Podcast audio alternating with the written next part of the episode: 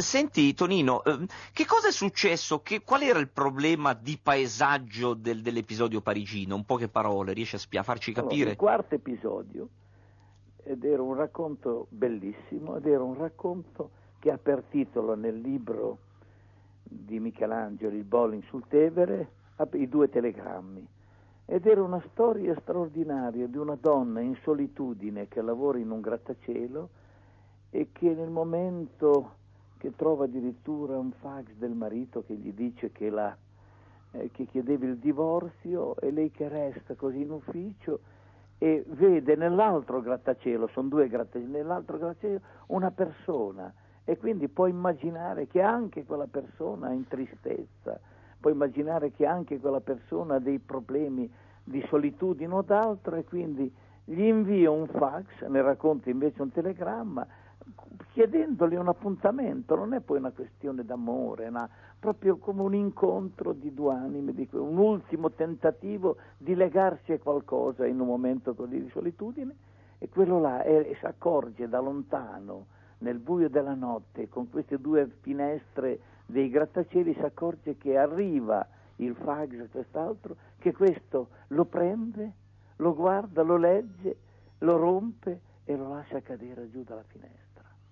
Cioè, questo rifiuto, ed è per me un racconto straordinario, e che è probabile che si possa fare, perché ci, ormai molti produttori hanno visto quanta forza ancora c'è in questo silenzio. C'era un problema, credo, sulla disponibilità del grattacielo. Dei due grattacieli. Dei due grattacieli sì. Prima li, li davano i proprietari dei grattacieli, che non erano ancora finiti. Poi ci deve essere stata una protesta dei sessanta che hanno affittato gli uffici, i quali non potevano assolutamente ritardare la consegna eh, de, de, de, del loro ufficio, quindi di tutti i, gratta, i grattacieli, per una questione di dieci o quattro o cinque giorni eh, di, un, di, di un film. Insomma. Sì, però Michelangelo, se si è ben capito, eh, ha, ha fatto capire che non mollava, insomma, che voleva sti grattacieli a tutti i costi. Ha tentato di tutto, ha tenta, fatto di tutto per avere questi due grattacieli, che oramai sono queste due candele luminose nei suoi occhi. Sai che quando è uno di quelli, poi lui, che se si immagina, se si innamora di un'immagine, poi gli resta fedele per molto.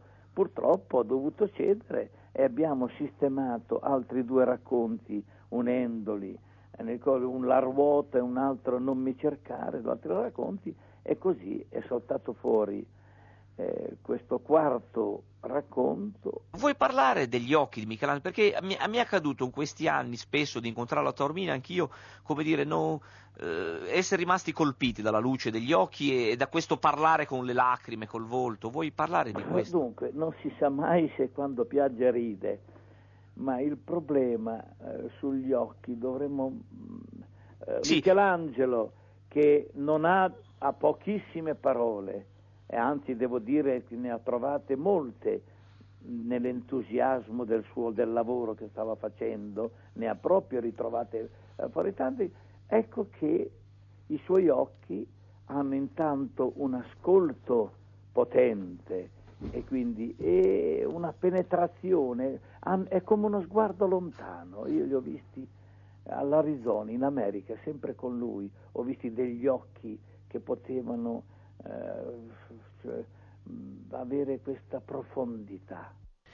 Ora, eh, mentre registravamo con Tonino Guerra, ieri, ventiquattro ore fa, passava di lì Monica Vitti, e vi, sent- vi mandiamo quest'ultima registrazione e vi salu- poi vi saluteremo sul finale. Tonino, aspetta, aspetta un secondo, per, per uno strano miracolo è entrato in questo momento nello studio dove sto registrando eh, Monica Vitti. C'è sì, c'è sì, aspetta un attimo. Allora, sì. Allora, eh, vieni qua Monica, vai, vai. Tonino, eh, Monica, prosegui eh, l'intervista tu. Oh sì, grazie. Perfetto. Allora. Tonino, oh. Tu sapessi come mi manchi e come mancherai a lui, perché tutto quello che è avvenuto in quegli anni bellissimi della tua collaborazione con Michelangelo eh, sono indimenticabili, cioè, cioè sono fondamentali per, per la mia vita, per la eh, tua, per la sua. Sono state cose grandiose. Sì, sono indimenticabili, capisci che ha segnato non solo fortunatamente un'epoca per il cinema italiano e mondiale, ma per noi è stata una bellissima ah, certamente, avventura. Certamente, certamente quei giochi poi, i giochi che facevamo.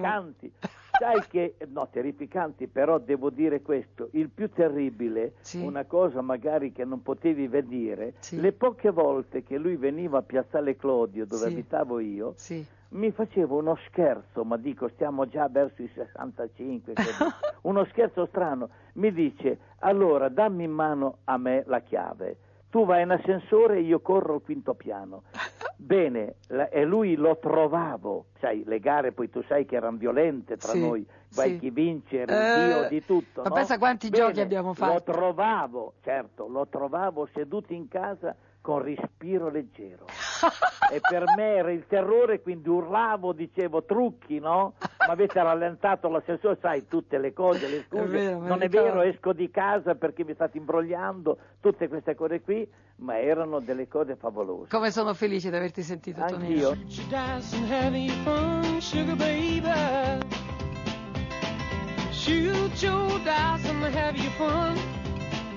Anch'io.